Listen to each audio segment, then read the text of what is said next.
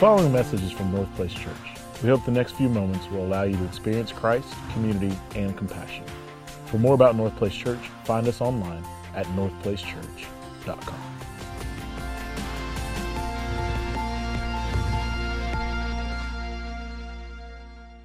We have been in a four week conversation that has been intentionally uh, started first and foremost to help hungry spiritual seekers understand the basics of starting the Christian faith. But we also hope, as we lead into a strategic season around Easter, that it will equip the rest of us. Even if you don't have questions that we are raising, your friends do, your family does, your coworkers do. And this conversation can help them, it can help you better understand them and equip you to have meaningful conversations about faith with them.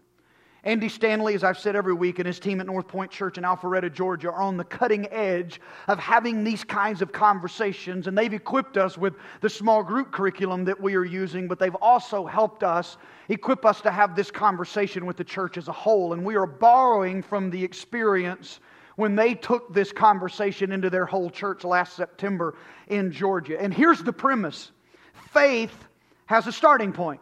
We know that everything has a starting point. Businesses have a starting point. Your educational journey had a starting point. Churches have a starting point. Ours was 93 years ago, and we will be a part of the starting point church for a life giving church in San Diego. Churches have starting points. In partnership with Mike and Sky, we will watch that literally happen. But we don't think about faith having a starting point. Once upon a time, or way back when, you weren't sure what to believe or you didn't believe anything, and somebody came along and said, Here, believe this. And more than likely, it was a parent or somebody that took you to the church, the temple, or the synagogue, and somewhere there they told you what to believe. They handed you a framework of faith. And so you were a kid and you said, You know, I believe in Santa Claus, I believe in the Tooth Fairy, I believe in Jesus. And because you were young, it wasn't that hard to reconcile life and all of those things together. And then you had high school and you started to see a little compromise in the term of your lifestyle and then you hit college, and what you were taught as a kid in church wasn't lining up with what your professor was telling you. And, and then all of a sudden, you just kind of left all of that. It wasn't that important, and all that faith stuff and Sunday school lessons. And then here you are, you've become an adult, you have kids, and you've come back into what it means to live responsibly, and you're starting to ask all the questions. So, most of us have come back to starting to live responsibly. Some of us are in their 50s and still don't know what that looks like. So, but we're glad you're here today. This is a good journey to be on, to, to understand what responsible living looks like. You, you have been on this journey some point along the way, and you experienced this growing gap between what you were taught as children and what you experienced as adult. And people respond to this gap one of two ways. Some people respond to this gap about faith and they just say, I'm going to believe it no matter what. And when people come along and raise questions about the Christian faith or they raise up questions about the Bible, you just kind of go stick your head in the sand because listening to those questions make you uncomfortable because it starts to erode your faith and undermine your faith. So you just act like those questions aren't really there and you just say bad things about the people that ask those questions because they're bad people. Anything that anybody would ask any question at all about God or the Bible, uh, especially that has any kind of doubt in it at all, you, you're just going to believe no matter what. So you stick your head in the sand, act like those people are bad and those questions that they ask are not legitimate. And then there's another group of people who say, I, No, I have those questions, and I see them, and I see this gap, and because this gap is so wide, uh, what I was taught as a child isn't holding up under real life, and I don't know if I can keep on believing anymore. And so, what do you do with that? What do you do with that gap?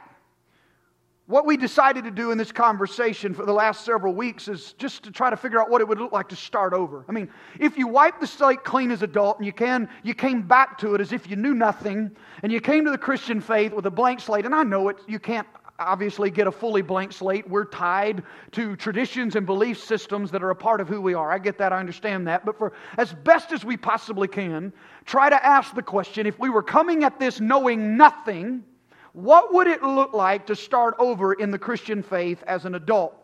And this is week four, so if you missed the first three weeks, um, they are available online. They, you can listen to audio, you can watch the video, and, and, and some people, uh, you know, you can catch up, but some people often say, man, I wish so and so in my family had heard that message. Well, they can. Lead them there. Or I have people say to me, man, my sister all won't listen to, you, to me. She might listen to you. You say it better than I do. And so they will be there even after this uh, series is completed. They will be there for you to take the journey uh, even beyond today. Today, we're going to tackle some of the things that we've wrestled with at some point in our life. Most all of us have.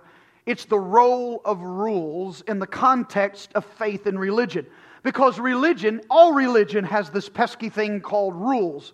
In Islam, there is the five pillars of Islam. In Christianity, there's the Ten Commandments and the Sermon on the Mount, and there are several other passages of Scripture that we've labeled different things that kind of lay some boundaries to what uh, it looks like to live the Christian life. Sikhism has its rules, Buddhism has its list. Everybody from every religion has their various religious rules list.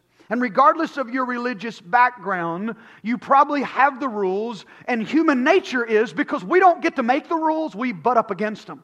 Because we don't get to make the rules, we push back against them. I don't care what religion you're from Islam, Sikhism, Buddhism, Christianity. You don't get to be the rule maker. And human nature is when I don't make the rules, I kind of play the contrarian and I push back and I butt up against those rules. It's human nature.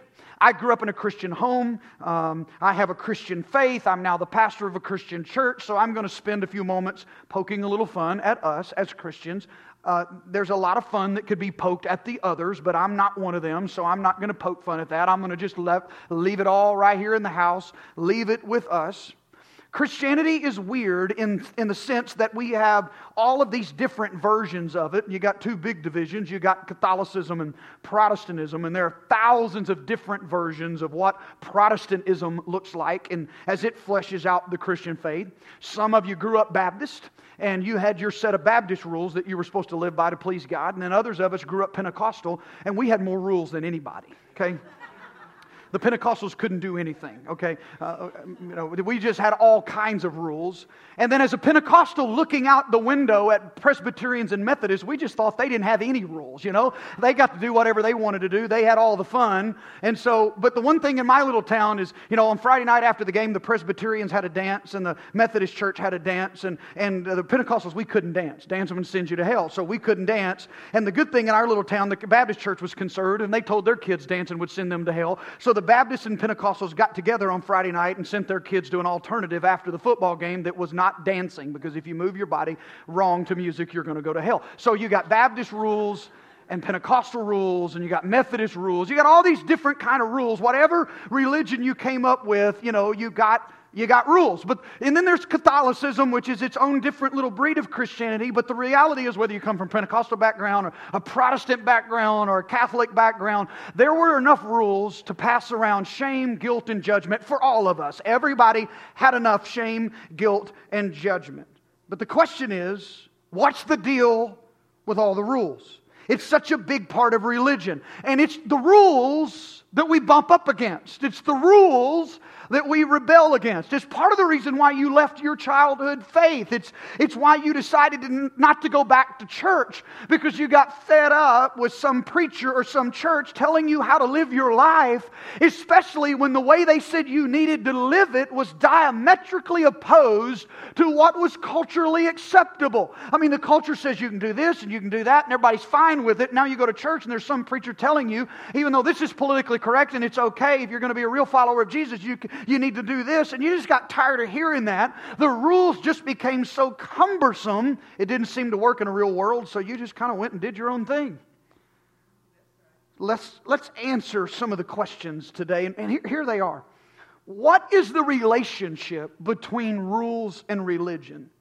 And more specifically, what is the relationship between the rules and a loving God? And I want to begin answering those questions by this statement Rules always assume a relationship. Wherever you, you are accountable to a list of rules, there is the assumption that those rules are given because of an established relationship. That's true in church, religion. That's true in a secular sense. Wherever you are accountable to a set of rules, you're in a relationship. And to help you understand this and to get this discussion going, I'm, I'm going to borrow from some of Pastor Andy's categories this morning. And if you can come up with better categories to help you remember this, that's fine. But these are simple enough that they help the conversation. There is a family model of rules and then there is a club model of rules. And here's what we mean by the family model you were born into a family, and your parents started making rules. Okay? They didn't make rules to make you a part of the family. They gave you the rules after you were a part of the family. They established the rules that you were a kid that you grew up under. And do you remember being in your house when your rules seemed to be stricter than the rules of your friends? And you're, you're, you would say to your parents, Well, so and so's doing this. And they would say, Well, I'm not so and so's daddy, and this is our house, and you're living in our house, and these are the rules of our house. You, you, you remember hearing that? Because your rules are set because your mom and daddy care about how you represent their family name. You didn't get the rules to get their family name. You got their family name, and they said, These are the rules that go with having this family name. Okay, hold on to that. That's the family model. Now, because you were a part of the family, you got the rules. Now, what's interesting about the whole parent thing is parents only set rules for their own kids. I mean, it'd be nice as a parent set rules for somebody else's kids sometime, especially when you're living next to Dennis the Menace. It'd be nice to put your neighbor's kid on restriction and tell him, you're grounded till we move. You got to stay in your house until we move. When we move, you can come back outside again.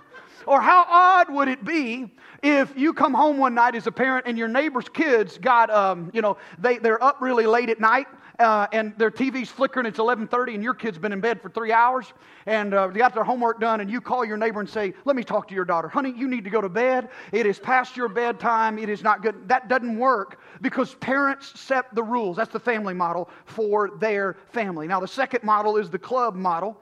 Uh, and this is the model where you agree to keep a certain number of rules in order to get into the relationship. So when you join, they give you a contract and you read over it. And if you agree to keep all the rules, then you sign the contract and you're in. And if you don't keep the rules after you sign the contract, then you are out. This could be like an employer employee relationship when you go to get a new job. They give you the expectations, you know, the requirements and expectations. They give you the job description. They say, You do all this, we're going to pay you. You do them extremely well. We're going to bonus you and pay you even better. But if you don't keep up your end of the bargain, you are out. This is the way fraternities work. This is the way sororities work. It's the way clubs work but it's not the way the family model works. With the family, you get the rules after the relationship is established. In the club, you get the rules in order to establish the relationship. And just for fun, let's throw in a third category this morning. It is the neighborhood association model, the HOA and we love our HOAs. In, in, in, the neighborhood association model, you don't always know where you stand. You know, you're free to buy a house in the neighborhood, and you get in as long as you can buy the house, and somewhere at closing, you didn't know it, but you signed all those membership covenants that you would abide by them, and then one day you get a letter in the mail that lets you know you've broken a covenant. I remember the way it felt when I got my first letter in the mail. I'm a redneck, okay? I grew up on a farm and my backyard was uh, hundreds of acres. Nobody told us how long our grass had to be or how, how our shrubs had to be or what, when we ought to paint our fence. And I got a letter in the mail that I was supposed to paint my fence. And I looked at every house in my neighborhood about fences that looked worse than mine. And I wanted to know, did they get a letter too? I got a letter about my, you know, this is my piece of America. You know, I, all, something rose up on the inside of me. Rose up on the inside of me. And then I started kind of pushing back, and they said, Oh, Mr. Jarrett, you signed that you would agree to all this stuff when you signed the closing documents on this house, and that's why you pay this whatever $100 a month to stay in this neighborhood. So they really can't kick you out if you don't pay. Now, they can take legal action and ultimately, but most of the time, they're not going to kick you out. You're in because you live in the neighborhood, but they can make your life so miserable you want to live somewhere else. Okay? Because that's kind of the neighborhood model. So these are the models. And wherever you're accountable to a set of rules, you're in a relationship of some sort. They go together. You can take these crazy ideas and transpose them onto religion and theology, and, and you begin to think about it in a more deep or deeply, begin to think about it more deeply. When you're confronted with these categories, these three, some of you think theologically and some of you think emotionally. And the reason some of you think about them emotionally is because you go back to your childhood and you remember being taught a family model, but in reality it was a club model. You remember being taught that relationship with God came about being a part of the family, but then you remember living as if you had to do something right to earn your way in. And there are those of you that came in under the club model that you got to do all this stuff to get in, and you never knew what it was really like to be a part of a family as it related to faith. And so the question is which one is it? What does God want? Is it the family model, the club model? Is it the HOA or neighborhood association model? Regardless of your religious background, if you have any relationship uh, any interest in a relationship with God at all, you're going to wrestle with the question at some point how does my behavior line up with what God expects of me? What gets me in? And what's going to get me kicked out? And am I ever able to really know? So let's wrestle with this this morning, going back to one of the oldest set of rules, laws that has ever been given. It's not the oldest in human history, but one of the oldest. And it is shared, there's a, there, this, this law is in all the three religions we've been talking about the last few weeks Christianity, Islam, even Islam, and Judaism. This law is there. And we call it the Ten Commandments. And in 1446 BC, God visited Moses and gave him this law at Mount Sinai. We call it the Ten Commandments. And most of us that grew up in church, off and on, our whole life, would have a hard time naming all Ten Commandments to save our life and a portion of us would have a more difficult time telling you where in the Bible it is located. We know it's there somewhere, but it would take us a little while to find it. So today I want you to know a little more about the Ten Commandments, but, but I want you to know where they're found. So everybody say Exodus 20. I'm going to give you a pop quiz in a moment on where the Ten Commandments are found. Where are they found? That's not the pop quiz. I'm going to have to put a little space in between when I ask you again, but, but remember that. Before we look at them, let me tie in our conversation from last week about Abraham to what we're doing this week. We said that all the three of the major uh, religions in the world all go back to Abraham. Abraham is huge Christianity, Judaism, and Islam.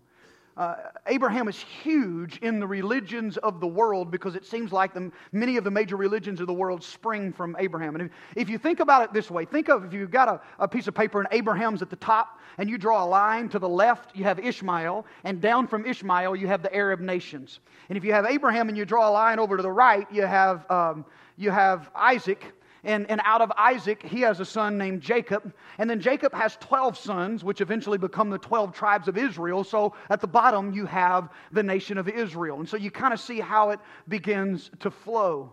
All these religions come together at the sons of Abraham and, and Sarah, and then they begin to separate at the sons of Abraham and Sarah. Abraham had a promise that he would have nations as his descendants, but he doesn't even have a child. And somewhere in the course of events, Abraham and Sarah decide God's not, this is not happening. It's probably never going to happen. We need to help him out along the way. And so they decide, well, Sarah's got a handmaiden named Hagar. If, if, if Abraham has a child with him, her, she can have children, so at least we'll have a son.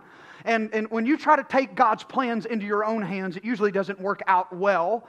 Uh, and Abraham and Sarah got ahead of God, and sure enough, she conceived like God promised she would, and she had a child. So Hagar had Ishmael, and, and Sarah had Isaac. So you got that little slide, that little picture I just showed you. From Ishmael came the Arab nations, from Isaac through Jacob and the 12 tribes comes the nation of Israel. We know what we know about uh, the connection between Ishmael and the Arab nations 600 years after Jesus. The prophet Muhammad comes along and makes that connection of Ishmael back to the Arab nations, and the Jews have always had Isaac as the blessed son of their race, their tribe, their people. And one of those 12 sons of Jacob was named Joseph. Now, in order to get where I'm going, let me give you a little, you got to get, you got to get a little Old Testament history, okay? Joseph was the favored son of his father because, because he was the youngest, kind of the youngest son, and his brothers were jealous. And they decided to kill him, and they, they, they, had a little compassion at the last minute and sold him into slavery. He wound up, through slavery, becoming the prime minister of the nation of Egypt. And through a series of events, he reconciles with his brothers. There's a famine in the land, and because there's enough food in Egypt, he sends out an email and text blast to all of his family to hurry up and get to Egypt because he can take care of them. And so that's how all of Abraham's family, descendants, got into Egypt. Well, Joseph dies. And there's a Pharaoh that becomes uh, head of Egypt that knows not Joseph, the Bible said, forgets all about all the favor of Joseph and how Egypt loved Joseph. And, and then the nation of Israel begins to populate. And the people go to Pharaoh and say, hey, these Hebrews are multiplying like rabbits and they're going to overtake the nation of Egypt. There are going to be more Hebrews than there are Egyptians if you don't do something. And so the nation of Egypt enslaved all Hebrews. And for 400 years, the people of God, the Israelites, were slaves in Egypt. 400 years. They would get together and they would tell their children stories about Abraham and the promises of God on Abraham's life and, and how God was going to bless the world through Abraham. And when you are a slave 300 years into that 400 year slavery, it seems like Abraham's stories of hope and what God is going to do through Abraham seems like a lie, but a fairy tale at best. But the elders kept telling their kids the story generation after generation because they were trying to instill hope in the next generation that one day, someday, God is going to keep his word to Abraham. And one day, someday, Moses shows up on the scene and he says to Pharaoh, What does he say? Let my people go. And what does Pharaoh say? No. And then God works through Moses and kind of suspends the law of nature, and there's this, this plague of, of frogs, and water turns to blood, and there's this amazing battle between the sorcery of Egypt and what God is doing through Moses. And, and eventually, you know the story Moses leads the nation of Israel away from Egypt, and, um, and Moses leads the people out, and they end up at Mount Sinai. And at Mount Sinai, he goes to get the law. Now, you need to remember this, it's important that all they know is slavery. They have a little civil society, but it's what they picked up as slaves in Egypt. They have no personal relationship with God. They think like slaves. They've been slaves for generation. There is no freedom. And they go to Mount Sinai. God gives Moses some law, some rules to live by, the Ten Commandments. And where can you find those Ten Commandments? You're brilliant. See, you passed the pop quiz. I gave you five minutes and you still remembered. I want to read to you the prelude in Exodus 20. What is said right before the Ten Commandments? We jump down to the Ten Commandments in Exodus 20, verse 3, and start reading, You shall have no other gods before you. And I don't think we pay enough attention to what God says in the prelude before the Ten Commandments. Listen to what he said. And God spoke these words Exodus 20, verse 1 and 2a. I am the Lord your God who. Now, wait a minute he opens up before he gives any rules and he says, I am the Lord your God. For him to be their God means they are his people. And can you imagine 400 years of slavery uh, and, and, and all they hear is these fairy tales about Abraham and they're like, well, how did you become our God? We haven't done anything.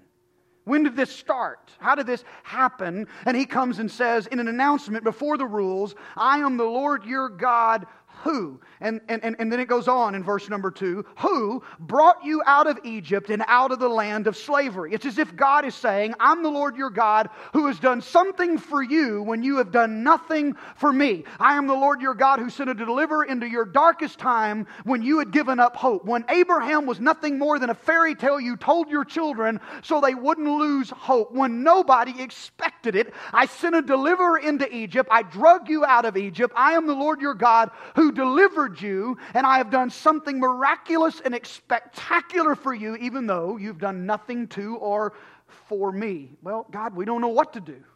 We don't know what the rules are yet. We, we, don't know, we don't know what it means to be your people. And so this is what God says I'm about to give you a list of rules. I'm going I'm to show you what is expected for you to be in this family. But before I give you the list of family rules, I declare to you, you are my family. You need to understand that. Before there was ever a list of rules, he declared, You are my family. This is a family conversation. I am the Lord your God. Now, here's the rules if you're going to carry my name. Okay, that's important that you grasp that. The relationship was established before the rules were given. All right, so, so here we go. We're, Moses um, uh, does all this stuff, and then Pharaoh, after, you know, Pharaoh has this um, battle going on with Moses, and, and, and, and something else is going on. God tells them to do something, okay? Moses instructs the people look, before you go to bed tonight, I want you to eat a lamb like you always do, which is very common in your house. But I want, you to, I want you to take the blood of the lamb and I want you to put it on the doorpost of your house and on the side walls of the door. But Moses, why, why are we going to do this? You know, we eat a lamb all the time, and isn't it kind of odd to take that blood and just wipe it on the doorpost? And why are we going to do this? And Moses just says, God's not explaining everything right now. He just says, Trust me. And that night, the death angel passes over, and all of the houses that had been obedient and applied the blood of the Lamb to the doorpost of their home, the death angel passed over. And death came to a lot of homes that night in Egypt. And it was so bad that Pharaoh called Moses in and he said, Look, get out of here. Take all of your stuff, even take some of the stuff we have, and just get out of here. Leave us alone. Moses tells them to pack. We're leaving. They said, You mean we've been here 400 years and we're leaving tomorrow? Yeah. How do we know? God says, Trust me.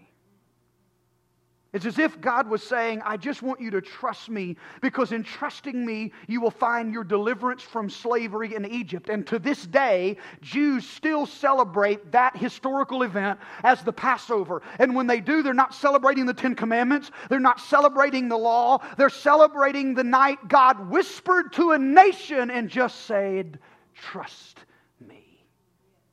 Weeks later, they gathered at the foot of Mount Sinai, and God says, Okay now that you've trusted me and you realize you're a part of the family, I want to give you some rules to live by to be a part of this family. And he gives the first commandment, verse 3 of Exodus 20 You shall have no other gods before me. Here's the point this, this is what I want you to know. The Ten Commandments were a confirmation of, not a condition of, Israel's relationship with God. The rules were a confirmation of the relationship, not a condition of the relationship. You need to get that in your heart. If you've ever tried to read the Old Testament, you'll know you'll get to Genesis. That's kind of fun, you know. You got Noah and the ark, and there's a lot of fun stuff in Genesis. And you get to Exodus, and you got the Ten Commandments, and there's some really cool things. And, and Exodus, and then you get to Leviticus. Man, Leviticus is when people quit, okay? Leviticus is tough when you start reading through, and, and then you wade through Leviticus, and if you make it to Numbers and Deuteronomy, you get in there and saying, haven't they already said all that? Aren't we? Re- didn't they say all that in Genesis and Exodus? So is are they just re- repeating themselves? And then if you keep going, you eventually get to the prophets. And there's some people that think the prophets are crazy because they too keep repeating themselves, and they always sound like they are mad. They are angry because they're saying, "Nation of Israel, God said to live this way." And you're not living this way, and He's going to discipline you for not living this way. And then at the end of the book, God comes back and announces, My mercy is everlasting, my love is long suffering. You are my people, I'll never quit on you, I'm going to be faithful to you. I mean, it's that same message in Hosea and Jeremiah and Isaiah. There's God's love, God's plan, the disobedience of the people, the announcement of judgment from the prophet, and then God reminds them of His faithfulness. They are His people, He will not give up on them. And you find that on and on and on. You know what that is? It's God revealing the parental heart that he has because you read through the prophets, it's almost like God saying, one, two, three. And one time he did put them in timeout 70 years in the nation of Babylon. They were held in captivity because of their disobedience, and he gave them a chance. Did you learn your lesson? Brought them back home out of captivity. But the point that is reiterated over and over and over again you are disobedient to me, but I am faithful to you when you are unfaithful to me. Here's, here's what I want you to know the history of Israel is the history of God revealing that he doesn't work on the club model, he works on the family model. With God, relationship precedes rules. God opts for the family model over the club model. I'll say it again rules are a confirmation of, not a condition of, my relationship with God. And guys that are running the screens, I'm going to I'm to skip a lot of the verses I have, and I want you to go to the last one in John 1.12, and I, I want you to get ready to, to put that up right before we close. we're a pet family. We love pets. I mean, we, we, our dogs become a part of our family. We have a little house dog, and we have a big lab that's just about to turn a year old. And he chews up everything. You know, sprinkler heads and couch cushions outside, wires. Um, he chews up everything. And I've had labs my whole life, and you just kind of know that comes with the territory, but we still love the dog. I have you know, I, just I, I want to make this announcement because it's funny. You know, my dog's name. I'm a pastor. You know, my dog's name is Deacon. That's his name, and his on his AKC registration papers, his official name is Pastor's Favorite Deacon. So if I have any elders here, please do not be offended. Uh, you know, I still love you, but uh, anyway, when I if I go to field trials with my dog, they're going to announce the name officially, Pastor's Favorite Deacon, and Deacon comes up. But we love our dog. He's a part of our family. Do you think I have a fence in my backyard because I hate my dog? Is that why there's a fence there? See, my daughter loves my dog. My dog, I think, likes my daughter more than he likes me. She comes home after day after school and plays with that dog. She wrestles with him. When I take him with me to school and she gets out, I have to roll the window up because the first time I didn't, he got halfway out of the truck window trying to go to the door with her because he didn't want her to leave the truck. He loves her. If, if, uh, I just said, you know what? Keeping this dog in this half acre pen here is ludicrous. It's not fair, it's not right. And if we really love this dog, we're not going to keep him inside this fence. We're going to let him run. What's going to happen? He's going to, he's going to wind up somewhere one day. We won't find him. He's going to get hurt. He's going to get run over. There's a fence in my backyard because I love my dog. That's why there's a fence there. I'm not trying to keep my dog from anything. I'm not trying to rob my dog of life. I'm trying to provide the greatest environment for my dog to have the longest life, live to its fullest potential, and bring the greatest joy to my family. And there's a fence in my backyard because that dog does not know what is out there that could potentially harm him, that could be devastating to him. So there's a fence in my backyard. Now, my dog's digging. And when he digs outside of my fence, and Addie comes home from school one day and she walks outside and comes into me crying and says, Daddy, Deacon's not in the backyard. You know what I'm, I know what I'm saying? Dumb dog. He should have stayed in the fence. That's what he should have done. The fence is there to protect him. Stupid dog. And is that what I'm going to say? No. My little girl crying in front of me. And, and I like the dog too. I love the dog too. My daughter and I both probably going to be crying together. Get in our vehicle in rain or shine. We're going to drive all over the neighborhood. We're going to call. We're going to yell. We're going to print posters. We're going to put them all. Deacon, come back home. Deacon, come back home. Deacon, come home. The best place for you is to live inside this fence. That fence is there because we love you. Deacon, come back home prophets weren't drawing lines and God wasn't giving Ten Commandments because He was a cosmic killjoy trying to keep you from having life. He said, If you will trust me, you can come into relationship with me. And when you come into relationship with me through Jesus Christ, you become a part of the family. And if I'm going to give you my name, here is the expectations of what it means to be a part of the family. I establish these rules. I build this fence because I love you and I care for you. And all of a sudden, when you understand the motivation for the rules, rules, living those rules out on a day to day basis are no longer the obligations of a legalistic religion. They almost, they, in reality, they become an act of worship to bring honor to the Father who was willing to give you his name. I don't look at those lists now as a list of thou shalt nots and don'ts like a cosmic killjoy. No, I say, there's a God in heaven who knows me better than I know myself. He, he put a fence in the backyard because he know I'd live fulfilled and healthier and happier, a longer, fulfilled life for the greater good living inside this fence. But what's he going to do if I get out? He's going to chase me. He's going to pursue me. He's going to run me down because I'm his He's going to he's going to turn up the night. He's going to show up wherever I am. And when I'm doing things to try to, to get me to leave him alone, my attempts to try to get him to go away are not going to be successful because his mercy is everlasting. And if you read the announcement by Hosea of God's everlasting, unfailing, pursuing love, it is mind boggling the lengths that God will go to to get you back in the fence.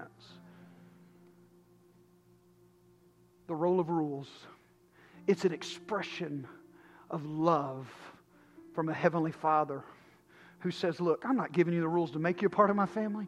I'm giving you rules because you trusted me and became a part of my family, and this is the way we live as a family. Now you have a choice to honor me because I gave you my name and live this way as an act of worship, even when it's not popular. And oh, by the way, if you get outside the fence, I'm not going to kick the dirt and say, dummy, should have never. No. I'm going to pursue you because I love you. And for some of you who are outside the fence right now, you feel him at this moment pursuing you. And there's a part of you that is broken on the inside and you're so you feel so unworthy that God would be pursuing you at this moment. And there's a part of you that just wish you would leave you alone. I've been there. I know that feeling. It all starts with trust. I want you to stand with me if you will. Prayer team, would you make yourself available today, please?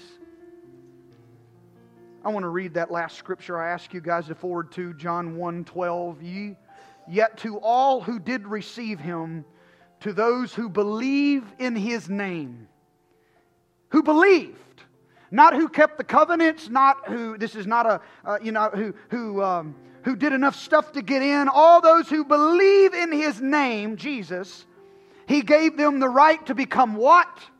Children. It's a family. Children of God. Trust me. And the rules are just simply an expression of what it means to live as a family. Listen, I, I know I didn't preach about God doing miraculous things, but I want to give an opportunity for you to pray today. For those of you that need God to do something miraculous in your life, uh, Haley and I were sitting yesterday with our family in the movie The Son of God. And while we were sitting there watching the miracles of the life of Jesus fall out on a cinematic screen, Haley gets a text, and, and it's, an, it's not a completed story. We don't know all the details yet, but somebody we've been praying about who, if it all pans out the way it looks like it's going to pan out, could be one of the greatest miracles I have ever witnessed in my life. I'm telling you. I mean, I mean, I talk about God moving mountains. He moved a whole mountain range in this situation. Amazed Stanford medical experts. I'm just telling you, their jaws are on the floor. And when we know more details and it becomes confirmed and, and I don't have to backtrack, I'll tell you the whole deal. But right now, I'm just telling you, I feel like I am watching unfold one of the greatest miracles I have ever been a part of in my 23 years of following Jesus. I can't wait to tell it to you. But it happened because people prayed. And if you need a miracle today, these people come every Sunday to agree with you that God would move on your behalf. You're His people. That's why he does these things. For those of you that feel God pursuing you, for those of you that never had a relationship with Jesus, for those that believe in him, he gave them the right to be called the children of God. I'm going to pray today for you, and as I pray, if you need to commit or recommit your life to Jesus, or if you have a miracle, a mountain you need moved, and you want these people to pray with you, this could be an altar of miraculous things today. And I just want you, if you need prayer while I conclude today, I'd really encourage you to come. Father, will you, will you move today mightily in the hearts of people? Will you draw those that have got outside the fence back home, Lord? Bring them back home. I know you're pursuing them to bring them back into relationship, and I know they sense God at work in their life today. I pray, Lord, they could humbly respond to what is happening in their heart. For those that have never known, Lord, that something will happen in the Spirit today that would bring them to a decision that said, Yes, I don't know it all, but I want to trust God today. For those that need miracles today as they respond in prayer, I pray that you would respond mightily to their call in their marriage, in their business, in their home. May you bless them and keep them. May you make your face shine down upon them Will you be gracious to them, Lord? Turn your countenance their direction and give them peace. In Jesus' name. These altars are open. Please don't miss the moment. God bless you. Thanks for listening to this message from North Place. Feel free to share or duplicate this message. If you are in the Dallas area, we would love to connect with you personally. We gather every Sunday at 8:30, 10, and 11:30 a.m.